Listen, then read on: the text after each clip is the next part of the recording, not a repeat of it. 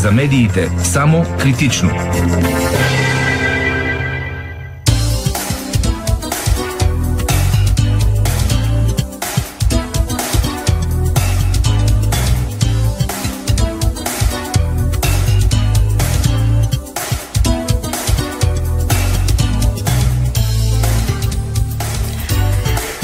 Отново сме в студиото на Дарик Радио. А, при нас в специалната ни рубрика за медиите самокритично днес е Иво Беров, обаче в друга роля.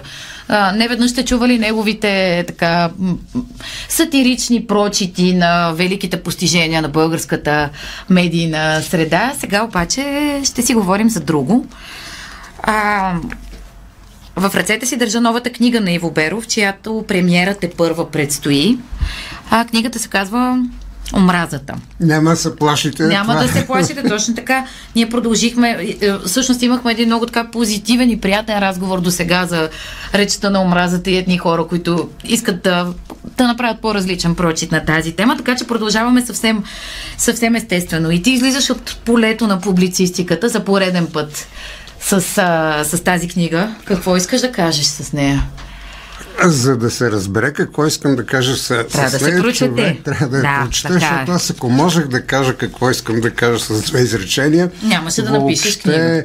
А, нямаше да я напиша, но аз самия съм изненадан от това, което написах, защото след като мина известно време, я прочетох вече, сякаш чета чуждо произведение. Това доста често ми се случва и трябва да се самопохваля. Бях увлечен от собствените си писания, защото ги бях забравил.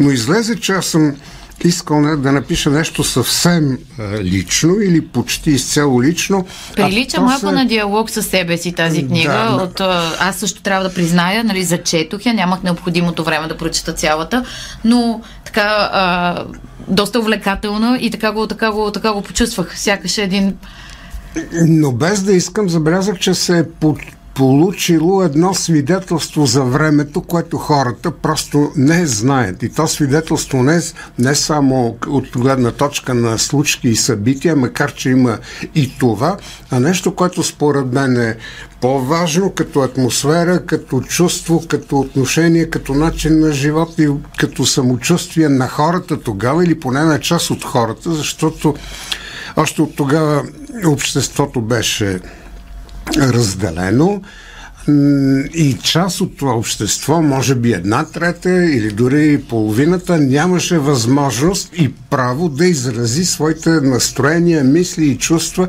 и ги потискаше и ги събираше.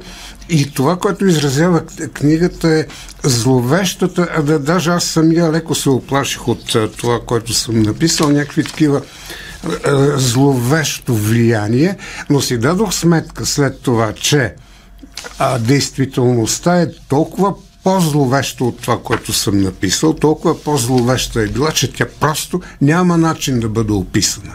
Няма начин. Именно. Едни хора са по-привилегировани, а, а други, т.е. масата дори по един или друг начин трябва да потиска, да потиска себе си.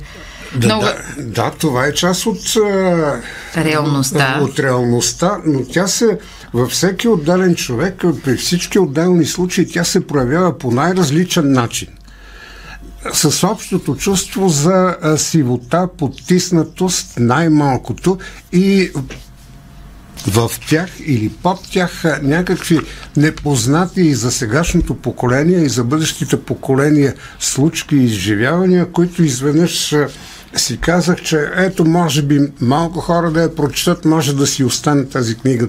Призната или непризната няма значение, но ето ще има едно свидетелство за това, което е било. Свидетелство, което го няма, защото ти можеш да пишеш описания за белене или за каквото и, и да е там и разни такива ужаси. Но Четем самото, архиви. Да, но... архиви колкото искаш. Как са се чувствали хората? Книгата, точно, точно така, да. Тя е изпълнена с чувство. Да. Не да, с факти. Не, не с факти, но и факти има и то, да, и то доста точни Преплетени, факти. Да. да. Признавам, аз а, а, започнах да я чета с нощи и за мен остана много силното, много силното просто чувство на на гняв по някакъв начин, включително. Но има така а, образа на Хамид, Има един герой в книгата, който е, за мен стана много любопитен. Някак си различния, който всъщност приема и разбира. От какво е вдъхновен той? че той е вдъхновен от, от една идея. Той, той е истински реален образ. Един мой приятел биш, но с него се скарахме, защото накрая се оказа, че не съм приял исляма, т.е. неговата ислямска вяра така както, так, както трябва, но в книгата е съвсем друго нещо. Излиза, че един човек... Опитал съм се да, да вляза в а, разговор, в диалог с един съвсем друг човек, с съвсем друга вяра, защото ние имаме общи неща, оказаха се, примерно поезията, културата, той пишеше всичко и, и, и всичко останало не се получи, но поне, дето се казва, опитах, което показва, че трябва да продължаваме с опитите си за разбиране на другите и най-вече с това, което е най-трудното. Е най-трудното не преодоляването на омразата. Тя винаги ще съществува, но нейното опитомяване и насочването и към действие, към смислено действие. Това е един огромно цивилизационно усилие на цялото човечество. За сега полусполучливо, то е, нали, Съзидателния елемент. Вместо, точно и в предишния ни разговор говорихме за това, че когато е изпусната омразата, тя води до действия на омраза. Да. Тоест, големия въпрос е как това са емоции, ние ги държим, те им в нас, те избухват в определени моменти дам, във всеки ще, един човек. Ще дам този класически пример от а, нашето политическо ежедневие, така или иначе хората вече това повече ги вълнува от някаква си там книжка. Мнозина от така наречените експерти, социолози и антрополози просто не разбират какво става и обясняват събитията последния начин. Излезе президента, размаха и умрук и всички го последваха. Ето президента по някакъв начин е с своята омраза и насажда го омраза към между хората, но също може да се каже и Бойко Борисов, който наричаше хората от продължаваме промяната с каквито и с, с, всякакви имена. Истината обаче, понеже аз съм я наблюдавал много внимателно, е съвсем друга. То е, че се потискаше това, което възмущаваше много хора продължение на години, като започнем от всички тези изпълнения за Мишо Бирата, за той да го опраскаме с всичките тия псовни. Всичко това не намираше начин, не, не намираше отклик. Хората не виждаха начин да се противопоставят на това явление, което си е чиста парекселанс на парекселанс простащина, а не нещо друго. Дори се и... нормализира това. Това да, говорене, да, дори ние самите на мен, думата мисирки, за, с която Борисов се... Трябва да кажем, че е гениален в някои свои изобретения, но ние го интернализирахме и започнахме сами да го употребяваме уж самоиронично. Да, да, и, и вече това, си, но... това стана част от, от битието ни, но то не изчезва като отношение, като натрупана емоция, като натрупано чувство и нека да наречем това чувство омраза. В един момент е добре то да някакси да се покаже, да избие и то да избие в едни по-цивилизационни цивилизационни рамки. Имаше някакви писатели, които много се възмущаваха от протестите тогава срещу управлението на, на Гешев и на Бойко Борисов и, как, и казваха как може така да бъдат мятани, мятани яйца по президентството или там по Министерски съвет, не знам Месилките какво. Еми, и този тип, но не е да, ли да. по-добре това да е в полето именно на перформанса Точно. на ами, площада, отколкото да, да се значи избиваме по улиците? Нека, нека тия същите писатели първо да видят какво става във Франция, примерно, където за а, нали, разглезаните французи заради някакви две години пенсия обръщат коли, палят и то действително хвърлят а, на, на някакви запалителни вещества. Тук в България всичко мина съвсем цивилизационно. Добре е цялата тази натрупана емоция по-цивилизационен и съвременен начин да се изразява в демонстрации, в избори, но с... да признаем, французите доста по-често постигат социалните си цели, за разлика от ние, които сме много възпитани. Те ги постигат почти винаги за добро или за лошо. Все пак това е... Има една голяма разлика между демокрацията в България и демокрацията в други страни, примерно във Франция. Там хората сами са си извоювали демокрацията и те си я защитават, защото това, тя е тяхна.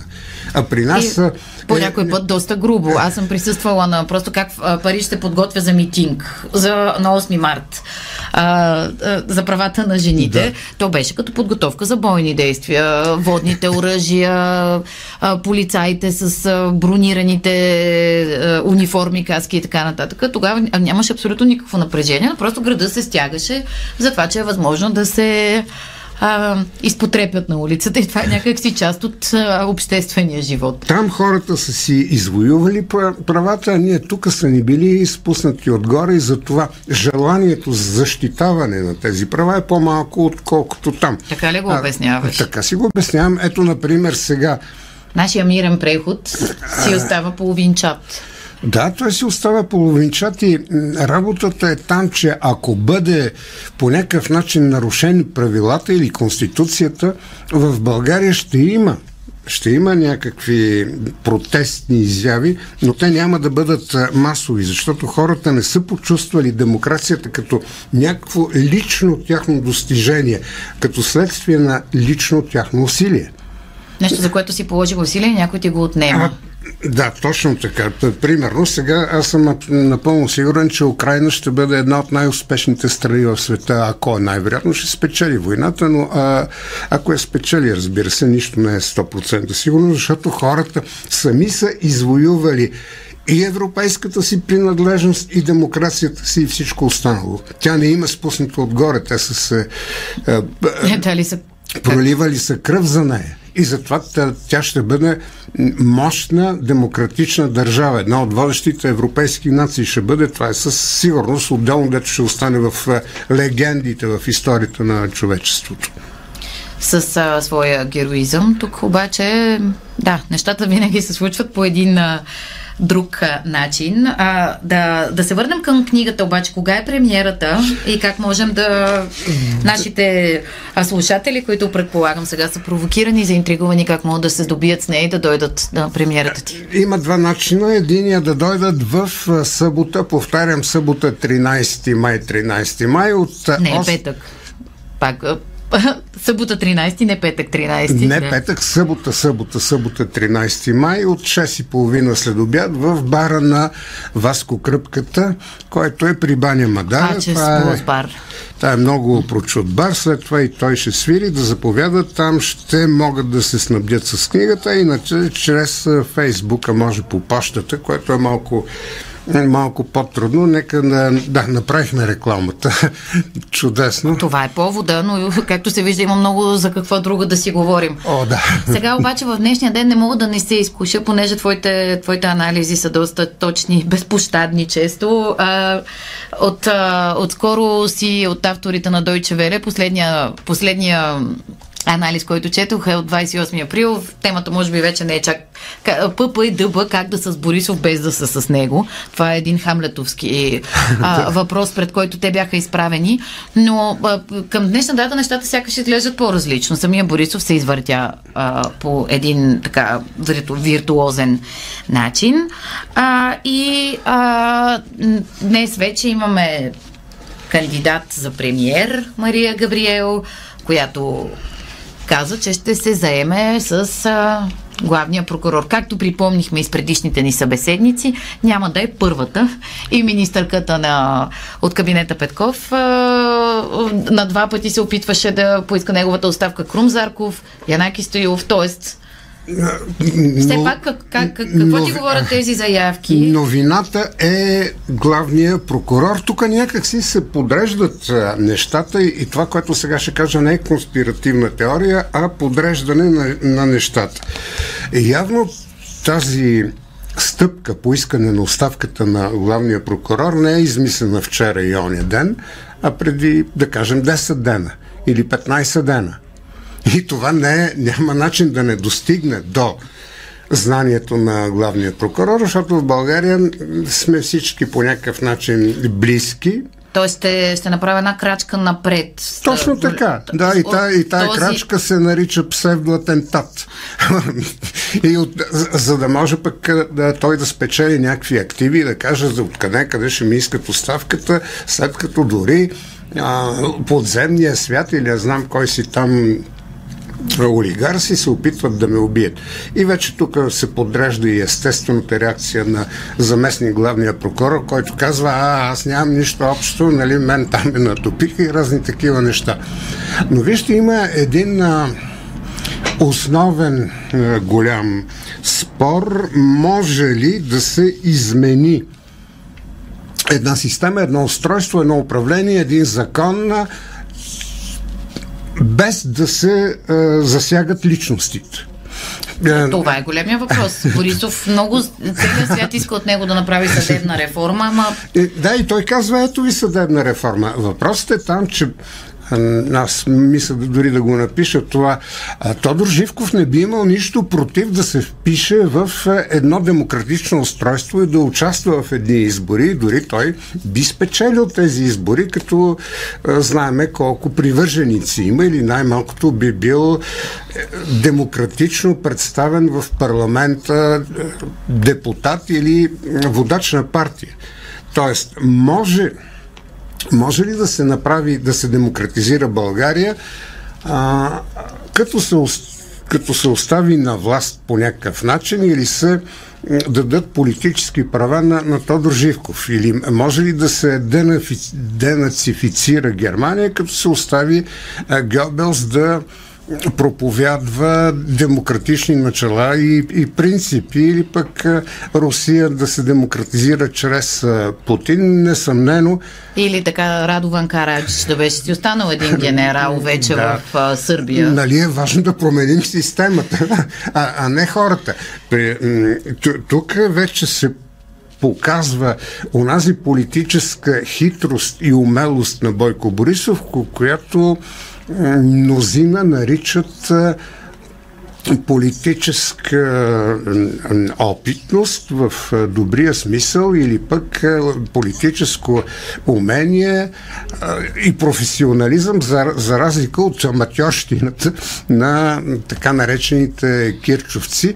За мен това си е хитрост. Ето той показва отново хитрост, като казва добре, променяме системата. Аз съм първия, който чрез своите а, как да ги нарека, чрез своите хора в правителството, чрез мо, не, неговия премьер Габриел, ще промени системата. Между другото, това е жена, която каза, че Европа уважавала България заради Бойко Борисов, което показва какви са отношенията, т.е. каква е взаимовръзката между Бойко Борисов и този, когато той е предложил за премиер. Е, вероятно, в а, партията, в която тя се развива и битува вече над 10-15 години, да. там Борисов е доста добре а, прият. Въпросът е за коя Европа говорим. Ама, Европа на, на НП или Европа на, генерално? А, ама, вижте, българското общество и европейското общество като цяло много слабо се интересува и правилно не се интересува какво си говорят хората в коридорите на Европейския парламент и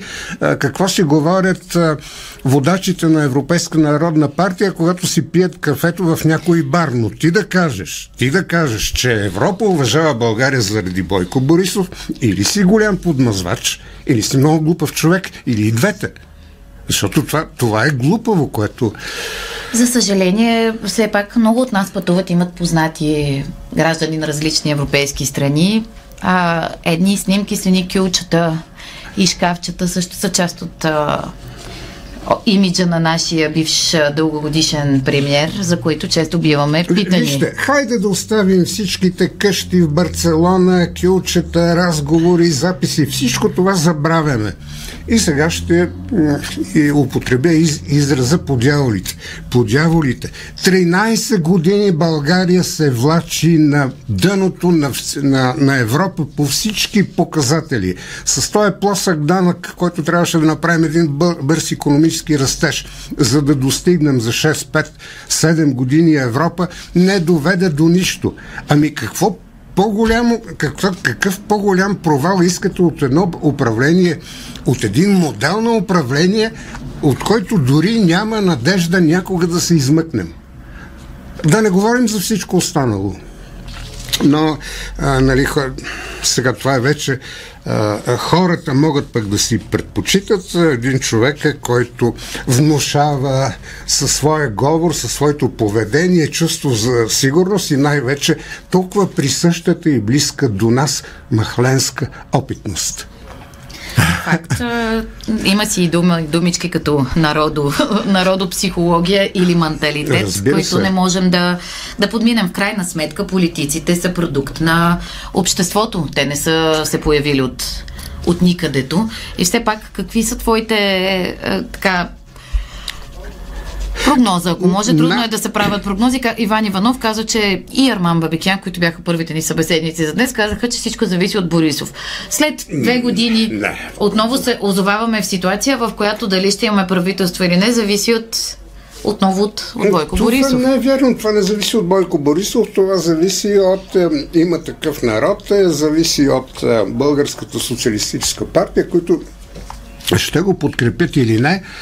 Но... Как мислиш, ще го подкрепят ли? Ами твърде възможно е да го подкрепят и в края краща това не е лошо, защото тогава нещата ще си дойдат на мястото. Хората, партиите, които свалиха предишното редовно управление, бяха има такъв народ, ДПС, а, ГЕРБ и, и ГЕРБ. Нека сега, след като са свалили предишното управление, те да съставят управление и, и да намерят, както винаги Бойко Борисов е намирал начини да привлече и хора от а, други партии, колкото му трябва трима или четирима там, за да състави а, някакво мнозинство от БСП, пък дори и от, и от Възраждане. И тогава вече ще се знае наистина, а не чрез преструвки, ще се знае, че ИТН си е бил винаги част от статуквото и сега си е част от статуквото и статуквото си се запазва. Но поне ще знаем... по-добре е картите да са Точно така. Но поне ще знаем за, в бъдеще кой, кой действително иска някаква промяна или кой, както примерно президента или както Слави Трифоно или други някакви подобни са видяли тази вълна на възмущение и са се възползвали от нея. А, Събрахме се да си говорим за новата книга на Иво, която е роман, но много е голямо изкушението да залитнем в политиката, тъй като твоите интерпретации винаги са много интересни. Обаче да отново, в последната минутка на нашия разговор, аз ще си позволя да я използвам за реклама. В събота, 6.30 беше, нали? Пачес Пулсбар е премиерата на Омразата. Третия или четвъртия роман на Иво Беров? Ами аз забравих да ги броя, май, че е четвъртия. Добре, до тогава ще си проверил. А, обещаваме да представим а, така качествена фактологична информация по този въпрос. Благодаря много за този разговор. Благодаря. Успех на книгата Благодаря. да достигне до хората, които искат и трябва да я прочетат. Ще, изпит, ще изпитвам след това, да, който не е прочел, да внимава. Аз трябва да призная, че съм заинтригувана и грабната и ще продължа да я чета при първа възможност. След малко последната тема за днес. Тя е твърде голяма, за да я изчерпаме в 15 минути. Журналистика, журналистика и изкуствен интелект. Продължаваме след малко. Българско национално Дарик Радио. Последния разговор а, за днешния ден, последен не по важност и разговор, който няма да можем да затворим със сигурност в рамките на малко повече от 10 минути, с които разполагаме. Темата е журналистика и изкуствен интелект. Вчера се проведе такава дискусия в София, в аулата на Софийския университет с участието на Никола Толечки от Данни за добро, журналиста а, Георги Караманев, автор на проекта Дигитални истории и футуролога Мариана Тодорова. С нас е Георги, който, с който ще си говорим за, за, тази, за тази огромна тема. Здравейте! Здравейте! Радвам се, че най-накрая за тази тема наистина се говори толкова много. Вчера и два часа се оказаха недостатъчни.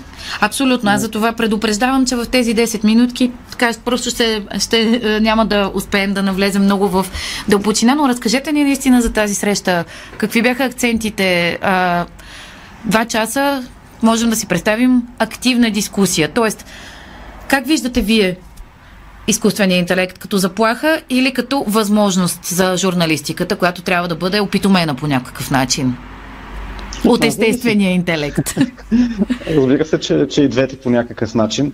А, но е важно да си говорим, докато още можем да го правим а, за това как точно ще я използваме, как наистина тя да не бъде заплаха, а да бъде възможност, а, защото това със сигурност е така. А, Дискусията беше интересна заради многото гледни точки и което най-ми хареса заради интереса на младите хора в факултета. А, за мен беше особено вълнуваща, защото преди 20 години в същата зала започнах да се занимавам с журналистика. А, след това се отказах от журналистиката и станах IT специалист. В момента работя като програмист и само за удоволствие и смисъл създавам сайт, в който се опитвам точно да събирам гледните точки към това как технологиите променят всичко около нас. А, защото... какво, ви, какво ви накара да се откажете от журналистиката? Аз трябва да кажа, че имам доста колеги, които се преориентираха към, към програмирането, особено с възможностите, които в момента предлагат различни академии. Вас какво ви отказа? Ами, не е тайна българската медийна среда. И не само българската. Журналистиката е изправена пред много сериозни предизвикателства, които трябва да решава. И не е тайна. Тя не представлява особено перспективна кариера в момента, с която човек може да си а, издържа семейството, а, с която може след това да се гледа в огледалото спокойно това, което е направил, да се изразява, а, да привлича вниманието, да определя дневния ред, все неща, които едно време бяха по съвсем различен начин и до голяма степен това вече се промени от технологиите. От същия този изкуствен интелект, само че е вложен в а, социалните мрежи. А, той промени начина по който се информираме а, и създаде проблеми за журналистиката в глобален план които пък са подсилени на българска почва заради малкия ни пазари. И особеностите на средата и нейната а, а, а, несвобода, така да, а, така да кажем. Но абсолютно начина по който информацията достига до голяма част от нейните потребители се случва чрез едни алгоритми, които ние, нали, обикновеният човек не разбира, не е длъжен да разбира и той се озовава в един балон. Тоест този процес е започнал доста отдавна, а, доста преди дали, чат GTP вече и подобни приложения абсолютно да променят правилата на играта и да покажат, че могат да правят нещо, което е сносно и конкурентно на м- някои журналистически продукти, ако трябва да сме честни и ще става все по-конкурентно, защото технологиите се развиват лавинообразно и експоненциално. А, така е. А, в случая става дума отново за изкуствен интелект, който вече ни вкара в тези балони. Видяхме тези балони до къде ни водят, до, до разделение. А, със сигурност и политическите процеси в България са до голяма степен предопределени от тях и не само в България, разбира се. Всичко това се случва, ние не си говорим за него. До момента не си говорихме за него. Трябваше да дойде чат GPT, за да си дадат сметка повече хора на какво е способна тази технология и какво пък се задава от тук нататък. И ако сега не си говорим за това, ще е късно. според мен вече изгубихме битката за свободата веднъж, заставяйки ние журналистите на равна нога онлайн с всеки. С инфуенсъри, с подкастери, с случайни хора, с тролове. А, и сега идва нова битка за истината и битка за свободата на всички ни, а, която мисля, че може да бъде решена от тези млади хора, а, които в момента следват в факултета по журналистика и видях вчера. Какви, как, как, какви въпроси ви задавахте? Любопитно ми е. Те може би са доста по-съзнателни от предишното поколение журналисти, което доста често се оказва изненадано от а, някои процеси и лесно влиза в ролята на, на, на изкупителна жертва. Така е. А, много ми хареса един въпрос. А, до кога ще си търсим извинения и оправдания? А, ето, търсихме си извинения, че никога компютъра няма да ни победи на шах, победи ни. Търсихме си извинения и оправдания а, за играта Го, след това, че никога няма да създава текст, че никога няма да създава изображения подобни на човешките. А, все повече ни остава мястото да си търсим, а, все по-малко остава мястото да си търсим извинения, защото всяка следваща стъпка, която му поставяме на изкуствения интелект и на технологиите като цяло, ето че той се оказва способен да, да изпълнява. Ето, например, създаването на текстове. А, дали обаче от тук ще го превърнем в а, наш помощник или в нещо, което ще ни вкара да винаги в едни още по-тесни балони на филтрите, а, ще пише новините така, че на нас да ни харесват индивидуално за нас, вече знаеки толкова много за нашите предпочитания, благодарение на данните, които оставяме онлайн. А, според мен, журналистиката може да се окаже спасителната клонка тук, като се върне към корените си. А, да разкрива истината. Да разкрива истината от една страна а, и от друга да е не само очите, но и сърцето на, на обществото. А, да се завърнат жанрове като публицистиката. Репортажа. А, точно така. Точно това си говорихме с колеги преди два дни, че ня, няма, няма по-силен жанр от, от репортажа. Всъщност. А ние сме го загърбили, защото е по, по-ресурсоемък, а, не толкова конкурентен на, на коментарите и мненията, с които се замеряме в социалните мрежи. Но всъщност то е това, което докосва наистина сърцето и душата на хората. Така е. Разказването на истории продължава да, да бъде живо и, и да вълнува във всякакви области. А би трябвало ние да го умеем най-добре, журналистите. Уж това учим. Не само да предаваме истината. Истината е важна, разбира се. Но е важно да си върнем и тази позиция на пазители на портата. Хората, които по някакъв начин преценяват информацията, оценяват я и дават допълнителна стоеност. А това минава и през журналиста като личност а защото онлайн той до голяма степен се губи. За щастие все още има журналисти, например в Дарик Радио има журналисти личности, които са известни, доказани и стоят с името си и с, с уменията си. А, и мисля, че това трябва да се прехвърли по някакъв начин онлайн. А, защото до сега го оставяме, например, на подкастъри и инфлуенсъри, а не умеем друго, надявам се. Да, в, от една страна не би трябвало да бъдем ригидни и да казваме, подкастърите и инфлуенсърите имат своето място, но то не е точно на полето на, на журналистиката. Защото в крайна да, сметка, като инфлуенсър, основната ни цел трябва да нали, на един инфлуенсър би трябвало да бъде да, да се хареса и да, да генерира все повече и повече последователи, лайкове, така че да, да, да може да печели от балона, който създава. А, а журналистите, а поне в идеалния вариант не би трябвало да са мотивирани от това да се харесат, а напротив, да са готови да се изправят срещу хора, които не ги харесват, в името на това да стоят на страната на истината. Точно в този капан попаднахме, според мен. А, и, и това е съвсем обяснимо преди факта, че вече а, след като дневния ред на, на обществото се определя от фида, а, ние решихме, че трябва да се харесаме на този фит и да, да, да залагаме на заглавия, които, които ще привлекат погледите. А, да пишем материали, които приличат повече на Фейсбук статус. Да не говорим, че ако, ако човек влезе в рубриката коментари анализи, на която и да е медия в момента, то от вече от доста години, просто ще види коментари на ни хора от Фейсбук. Те не са писани по никакви журналистически стандарти. Просто... А журналистиката и публицистика, ако си припомним Ботев, например, и още много толкова примери, от, дори от по-близкото минало, а, да кажем Димитри Иванов, а, и, има автори. А, така е, журналистът трябва вече да стои все повече с името си, но не знам дали не е късно. А, на мен това, което ми харесва, например, е, че ще им дадем на алгоритмите през спокойно жанра дописка, а, който на мен като човек с опити в ежедневниците никога не ми е бил приятно предизвикателство. Свалянето на е, така нареченото сваляне на интервюта с малко журналистически жаргон, нали, да трябва да... Въпреки, че аз специално по тази тема съм си правила изследване и дори да... По, по някой път може би е по-ценно да слушаш един разговор отново, ако ще и той да е един час, защото може да хванеш неща, които технологията по-трудно може да хване език на тялото, емоция.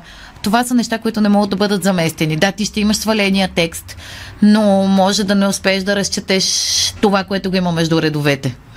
Има и обратната гледна точка. Писменото интервю, дългото интервю като жанр също е нещо според мен дълбоко подценявано, защото а, подкаста или да кажем в радиото, разбира се, разговорът също има своите предимства, своята логика, но писменото интервю дава пък шанса мислите да бъдат доизчистени, доподредени, структурирани, разбира се, ако текстът е достатъчно издържан, за което ние пак нямаме време.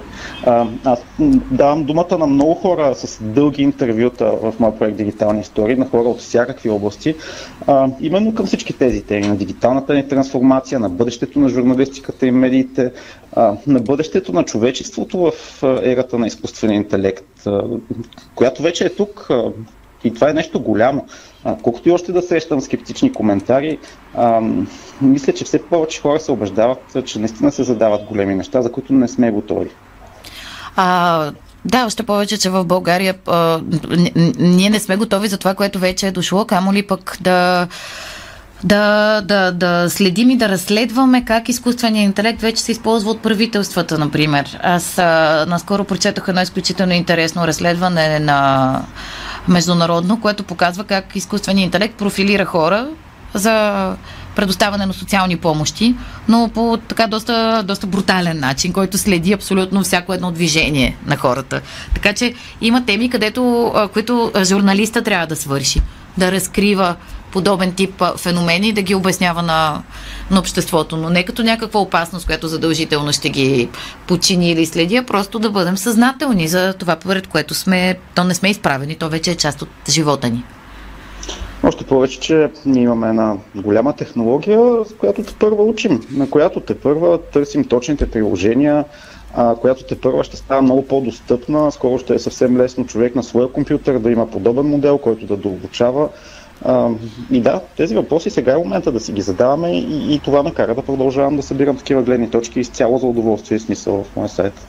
Много интересен е вашия сайт. Действително препоръчвам го и на нашите слушатели, тъй като а, вървим към края на този разговор. Аз го приемам по-скоро като начало. Ще се радвам да, да продължим да си говорим с вас и в по-разширен формат и други хора, които са ангажирани и сензитивни по темата а, в, в нашия ефир, но в дигитални истории наистина можете да, да видите безкрайно много гледни точки. Аз не съм виждала толкова много в, в българска медия по отношение на технологиите, изкуствения интелект от хора, които разбират и има какво да кажат.